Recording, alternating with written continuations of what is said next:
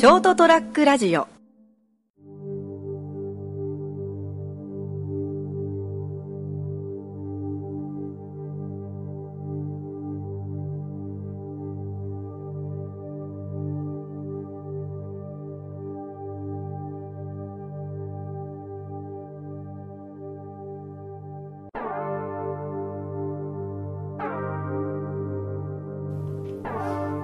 まあ、今たった今ですね。はい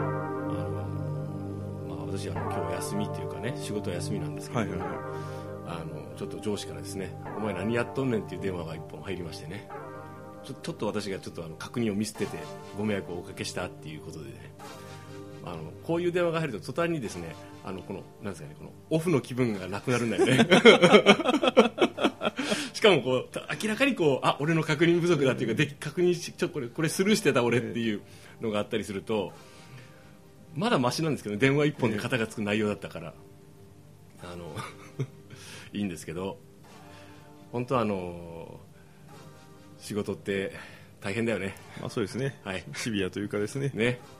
仕事だからですね、銭金がかかってきたりとかいろんなたくさんの人が関わるじゃないですか仕事って。自分一人で完結するわけじゃなくて、あのいろんな人が本当にこうこの会社の上司の人もそうだけど、その事務の事務畑の人から経理の人からあの成田君がちょっと書類を書き忘れて机の下に放置してて引き出しを開けた時にあってなった時にそのあの影響がこう皆さんの時間をこう1時間3時間5時間と奪う下手すると丸1日奪ってしまうという結果にもなったりするじゃないですか。怖いね。そうですね。まああのあっていうのはいわゆる波紋でですね 小さいこう石だったか 大きい石だったかで。トポンって。その石は何も悪くないんだよね、その石そこにあったんよ、はい俺がその石をずーっと石があるなと思って見てただけでさっさと川の底に沈めなきゃいけなかった。そのタイミングを間違うとあの休みの日に泣きながらいろんなところに電話したりとか急いで職場に戻る羽目になるんですけどね。まあなんていうんですかねこう私たちの仕事ってこうあの平日が休みのことが多いんですけれどもね。まああのそういう緊急事態でこちらにあ明らかにこう、ね、不手際があった場合に電話して、ね来ていただいてこう対処するのはもうしょうがないんですけど、はいはい。でもあの電話をする上司の方もですね、うん。毎日顔を合わせない上司がいるじゃないですかやっぱり基本的にほとんど顔合わせないですよ、でそういう人っていうのはこうあの休みぐらいはこう把握して電話してきてほしいなと思うんですけどね。多分ね休みは把握してるんよ。ええ。俺休む前に、あのメールと電話入れてるから、はいはいはい。休みですって、ええ。熊本ですって、え。たださっきの件はお前何しとんねん早く。もう、うん。急げやってこっちに不手際があることはもう電話してもらってきてもしょうがないし、そうそうもうこっちが悪いんだからですね。でも大体でも自分に不手際がある内容でしかかかってこないけど、今のとこ。いやでもね、今、私がいる職場はですね、うん。あるんですよ。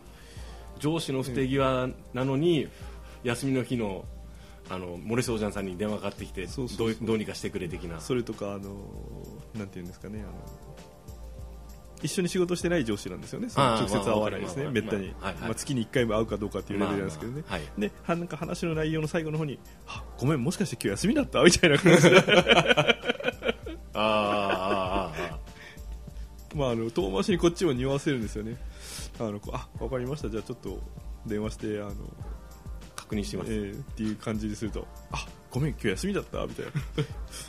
まあそんなにこうあの自分の部下がうん。300人も5500人も1000人もいるわけじゃないんだから、そその人にしてみると。もう一言こうあのちょっとシフト表なんか見るとかなんとかすればよかったんじゃないのかなとか思いながらも、うん、お疲れ様ですって電話を切るんですけどね。まあね内容にもよるんだけどね、ええ。ちょちょっと確認なんだけどさ、ええ。とかだったらこっちもまあ別にあいいっすよってなるけど、今のところですね僕がそのまだようやく仕事の全貌のピントが合い始めたぐらいの感じで、なんで結構ねあのあそれ昨日中にやらなきゃダメだったんだとかあるんですよ。もうそれがですねあなかなか。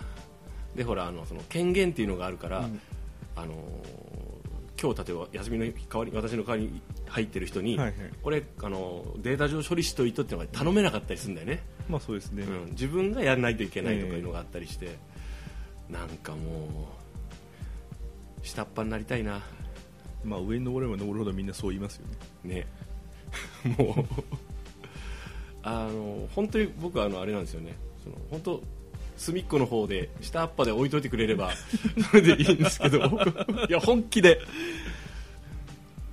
あの、まあ、男としてどうかとかね、えまあ、そのそのほら仕事する上男以外にその関係なくその男女関係なく仕事に取り組む上でまだ年齢的にもほらこれからまだまだ頑張れる年じゃないですか、最後の人頑張りというかね。っていうかむしろお前頑張れよって感じじゃないですか、それはわかる。ただもう面倒くせえと思って、まあもう偉くなるしかないですね。あの一度階段を上り始めたらもう、うん、まあそのた体調を崩してね、ええ。その一旦降りる人もやっぱ,、ええやっぱいらっしゃるんですよね、そういう人もでもそれ見るとそういう姿を見るとあのまあそれはしょうがないよ。ね。あの健康が一番だからさ、そういう体調崩したんならもうそういう無理無理というかある程度体力的というよりもあれだもんね。ストレスだ、まあ精神ね。精神的なもんだよね。え背負わなきゃいけなええい責任とか、その目配せしなきゃいけない気を使わなきゃいけないとか。で何かあったら言われるの自分じゃないですか。で言い言い逃れできないでしょ、えはいはいはいもう言い訳とかできないじゃないですか。できてなかったのはもお前のせいだうそうそうそう。おっしゃる通りでございますでしょ。辛いな。まあそうですね、まあ、だからあの上に行けば行くほど、まあ、あの立場が下の時はですね給料って労働力の対価だっていつも言ってるんですよね、俺うん。周りの人たちに、そう。でも立場が上がれば 上がるほど、うん。あの精神力の対価だって言ってるんですよね。そうそう。あのなんですかね。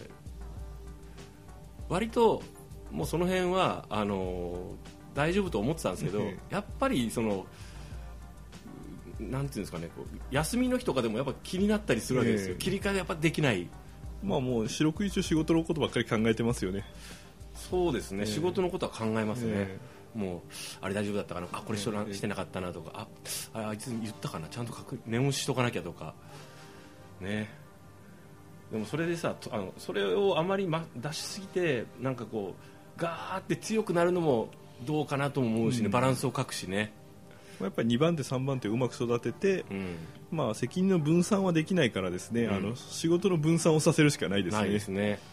でチェック自分はチェック体制に入るしかないですね、立場が上がれば上がるほど。もう本当そそれで電話かかってくるんだろうなと思って、えだから常にこうあの100点の仕事はしなできないししなくてもいいからですね、うん。まあ、常に80点ぐらいをこううん。継続して、そうそう。まあ、あの1ヶ月に1回ぐらい怒られればちょうどいいペースだなみたいな感じで、あやっちまったそういえばそれええ。やってなかったぐらい、ええ。今だちょっと多いもんね俺結構、えまあだからあれですよね。なんていうんですかね。あの金のエンゼルと銀のエンゼルみたいなもんですよ。金のエンゼルは引いちゃダメなんですよ。なるほど。なぜか仕事トーク、銀のエンゼルを4枚ぐらい引くところでこう1ヶ月終わらないといけないですよ。そうですね。ちっちゃいちょいちょいってあ、えでもギリ間に合ったギリ間に合った、ええよしよしよしもうちょっと早くできたなーって、でもまあとりあえず迷惑はかけとらんっていう程度で、お前もう少し早く出せよって言われる程度でしょ、なんかね、なんでお前これ相談しないんだよ、相談したらお前一発で片付いたのにっていうぐらいで抑えとくといいのね。そうそうそうそうそう。うん。と思って俺は生きてますね。さすがです。なかなかですね。あのあとね確かにやったはずでどっかにメモってるんだけどこの仕事これでよかったかなとかねもうあの今ほら自分用のこうチェックノートとか、はいはいはい。チェックリスト作ってるんですよね、で付箋とか使ったりこう今試行錯誤なんですよ。ほら大体俺もともと勉強してないからできない子なんですよそういうのがちゃんと。だけどあの最初要するに仕事用のチェックノートっていうか、まあ、その自分用にこう日付書いてこれこれでいつまでにこれみたいなやつを書いてたんですけど日ごとに進化してるんですよノートが。あので見見るたびに自分であこここういう風にしたらもっとチェックがきちんとできるとかいう感じであの事故に遭えば遭うたびにノートが進化していくっていう。でもういい加減進化止めたいんだけど。あんまりそれ進化させるべきノートじゃないですね。ではないですね。もう今ぐらいでちゃんと回せるようになれよ俺ってちょっと思ってるけどね。なかなか難しいんですよ。立場が変わった時の1年目っていうのはもう怒られることを前提に仕事をしないとダメですね、まあ、まあそうですね。向こう向こうもそのある程度それは込みで言ってるだろうからね、でもあの今社会人とかですね、うん。1年生、2年生とか立場が変わって新しい人なんかはもうひたすらこうあの自分の行動の行いをですね、うん。とか数字を残しておくとうん。次の年にこう褒められることが多くなると思うんですよね。去年はこうだったからこうしていこうと思いますみたいなですあねなるほどね、1年目こうでしたけど、ええ。まあでもあのなんですかね。ただそれはまあまあなんていうのそのそんな理不尽なことほとそんなないんですけど、えのそういうふうに、まあ、今今自分が中間ぐらいの本当こう下から言われ上からも言われじゃないですか、板挟みな感じで働いてるとやっぱりこうあの任せることの難しさってあるね。そうですね、まあ、まあ自分の思った通りにはいかないですからね。あの思った通りというかこれとこれをしてくれるなってことをされると、お前何やってんだよこの野郎。そこ言ったよね俺って。結構だから結構繰り返し言わないと自分のその自分の昔を振り返るに結構耳に入ってない場合って多いよね、あの話はきその時は聞いてるよ、うん。でその時はなんか納得したうん。風なんよ。だけどまあ行動が伴わないですよね。そうそうそうそう。あれ？またこいつあのあの注意したことが分かってないとかいう伝わってないのかなとか思ってで伝わってないのを他の人に見られて呼ばれて何やってんだ「何何やってんの？ちゃんと言ったの?」って。言っあはいって。あの切なさ。でかといってそれでさそういうのが繰り返されていくと多分あのとにかく厳しくあの何あの人がガッと言ったことは強く言わない強く言う癖がつくとほら割とあのそのその人たちも、まあ、例えば下の、まあうん、ポジションの人たちもあの気をつけてくれるじゃないですか。であのそれが繰り返されるととにかく強めにきつく言わなきゃダメになっちゃうじゃないですか、それだけもダメでしょ？でも。本当はそのその犯したこう個別のミスをこう、うん咎めるんじゃなくてですねその意識を高めないといけないんですよねその人たちは、うん、そうなんですよ。あの気持ち気持ちかしあの仕事に対する気持ちとかする心構えをね、あの変えてもらわないと同じような別のばパターンのミスを発生させるじゃないですかでそれは自分自身もそうなのよね、あのねあの請求書の宛名とかな。蛇持ってきたりですね、とかなんでお前そのその作業をしたの？って。ダメでしょ？って。いうのとかね。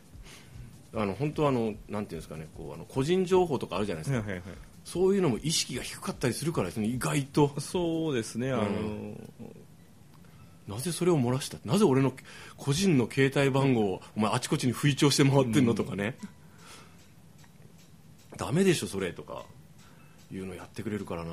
まああのこちらから電話させますの一言で済むんですけどね。携帯を教えるんじゃなくて。そうそうそうそうちょっと携帯は、ね、個人の話になるんでですね。そうそう会社のはいいよ、えまあ100歩譲って、うんそれでも俺あんま言わないけどね、うん。あの他の知ってる例えば同じような立場の人に連絡取りたいんですけどって言われたら、すいません。じゃあそのそちらの電話番号教えてもらっていいですか？伝えます。電話させますからっていうパターンが多いんですけど意外とペラッと電話が鳴って誰だこいつと思ったら知らん業者でなんとかさんからお電話を聞いたんですけど あの野郎って。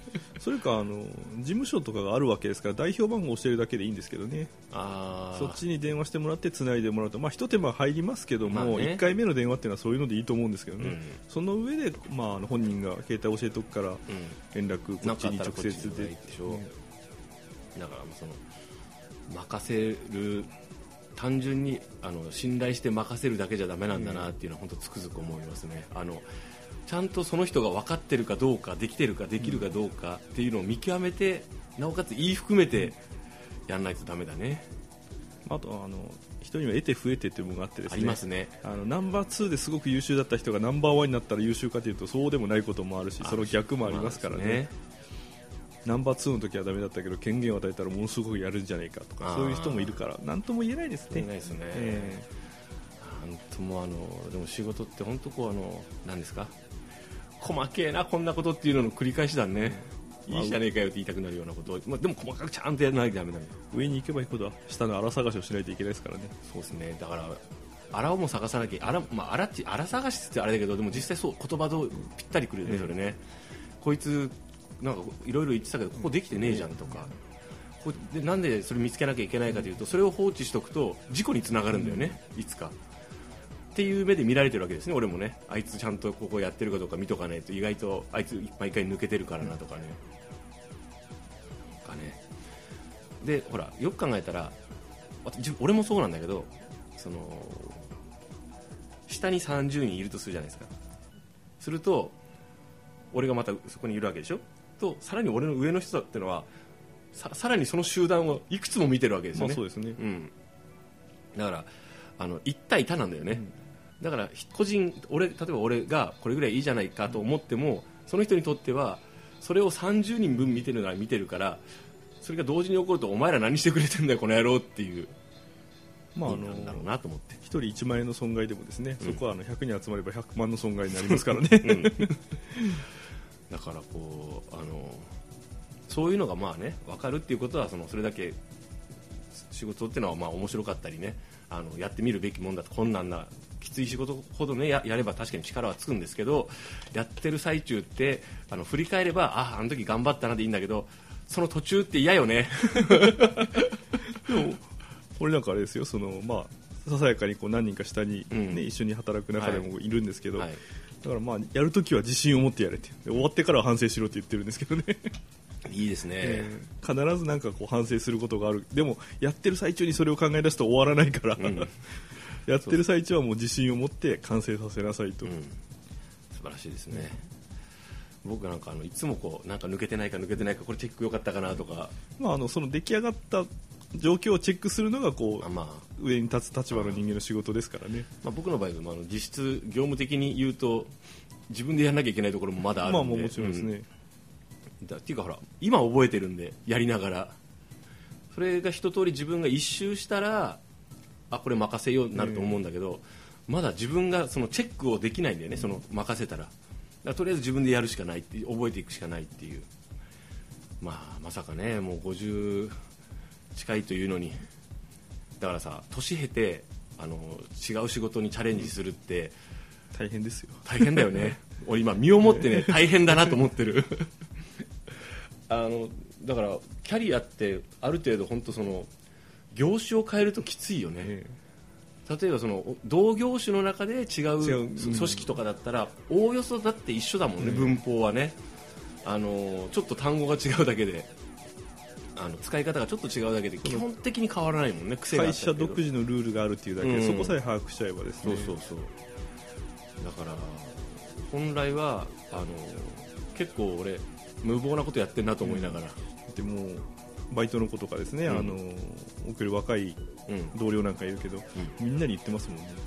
やるなら30までって。うん、30超えたらもう一つのこうあの同じ道をね業界の中で、生きていった方が、まあそせっかく若い頃のあの蓄積したノウハウを生かしたりするし、人脈とかも含めてだから学生と学生さんとかね例えばまあそのそれこそ22、3ぐらいまではいろんな世界を見たがいい。だってきょバイ仕事でもなんでもね、ただ本ちゃんで行くならこっちの方で行こうかなっていうのであのおおよそやっていかないとキャリアを積んでいかないとあの大がきつか思いするばい、30過ぎてからですね、うん。あの新規のところに入ったらうん使えんやつ扱いされる可能性が高いからですね。30ならまだしも俺40からだからね。あのいろいろほら、ね、私の業界もキャリアとかいろいろ資格とかあるけどあの俺よく考えたらあの元気な挨拶で一点突破してきてるからね。よく考えたらそうなんよ。あの会社のトップの方によくあのお会いした時声かけていただくんですけど、ああ成田は元気がいいと。挨拶がいいと。それ以外あんま褒めてもらったことないからね、まあ、あの20代の新入社員が褒められる内容ですよね。そうそうそうそう。だけど あのもうそれぐらいしかないんですよ、ええ。専門的なそんなほら特別なスキルとかないからあの資格とか持ってるって言っても、ええ。まあ、ほぼペーパーじゃないですか知識はね短時間でこううん得ることができるけど、経験はねもう時間の対価ですからねあれは。特にこうトラブルに対処しなきゃいけない仕事だから、あの過去にたくさんそのほらトラブルの事案を知らないとあの原因これとこれここの時はこういうふうにすればあのとりあえず問題がなくなるとかと緊急対応これで OK とかがみんな積み重ねてるけど、俺今回さこう4ヶ月ぐらいでギューってあの体験してて一挙一挙にスキルが上がったと思いながらその分いろんな人が迷惑してるけど。っていうね。まあですね、これを聞いてる、まあ、いるかどうかわからないけどこう学生とかのですね、うん。アルバイトの方とかがいらっしゃったらですね、あの時給とかですね、うん。あの家から近いとかそういうことじゃなくてうん。最低限自分がこう興味のあるところにバイトに行きましょう、うん。そうね。そうしないとね何も身につかず終わっちゃうから。そうそうそう。興味って重要よね、ええ時間と時間だけが過ぎてその対価にお金をもらうだけで終わっちゃうから。せっかくならそこに自分が興味を持って吸収する知識とか体験をたくさんした方がいいっていう、もちろん行ってみたら実は面白くてですねあの、はい。興味が湧いたっていうこともあるからですね一概にその時給の高さとかですねそういうのだけで惹かれていくのも悪くはないけれども、うん。でもどうせだったらもう一個考えて、ね、自分が興味がある趣味でいいんですよ別に。将来仕事にしようとか思わなくていいんでですね、だからそれでさ行ってみたらさ、うん。なんかちょっと違ったならそれはいい経験だよね、うん。もうこの業界は趣味で終わらせようっていう、入るとこじゃないとか思ってそれはそれでいいと思うんですよそれが大きな経験えですよね、というわけでね、まあ、あの仕事と今日ちゃんとした話なんか普通の話だったな。そうですね、まあ、目の前で怒られてるおっさんを慰めるためにこう 今日の収録はあったんだなと思ってもうちょっと俺残念な気分。俺もねあんな姿見せたくなかった。というわけで、えー10月の、えー20日か20日なですね。20日の成田デリリウム今日はお仕事ということで内容でねもしくは成田残念みたいな話をねさせていただきました。お付き合いいただきましてありがとうございます。お話したのは成田と本日も第108スタジオからお届けいたしたお届けお届けいたしました。ありがとうござい。ましたおやすみなさい。おやすみなさい。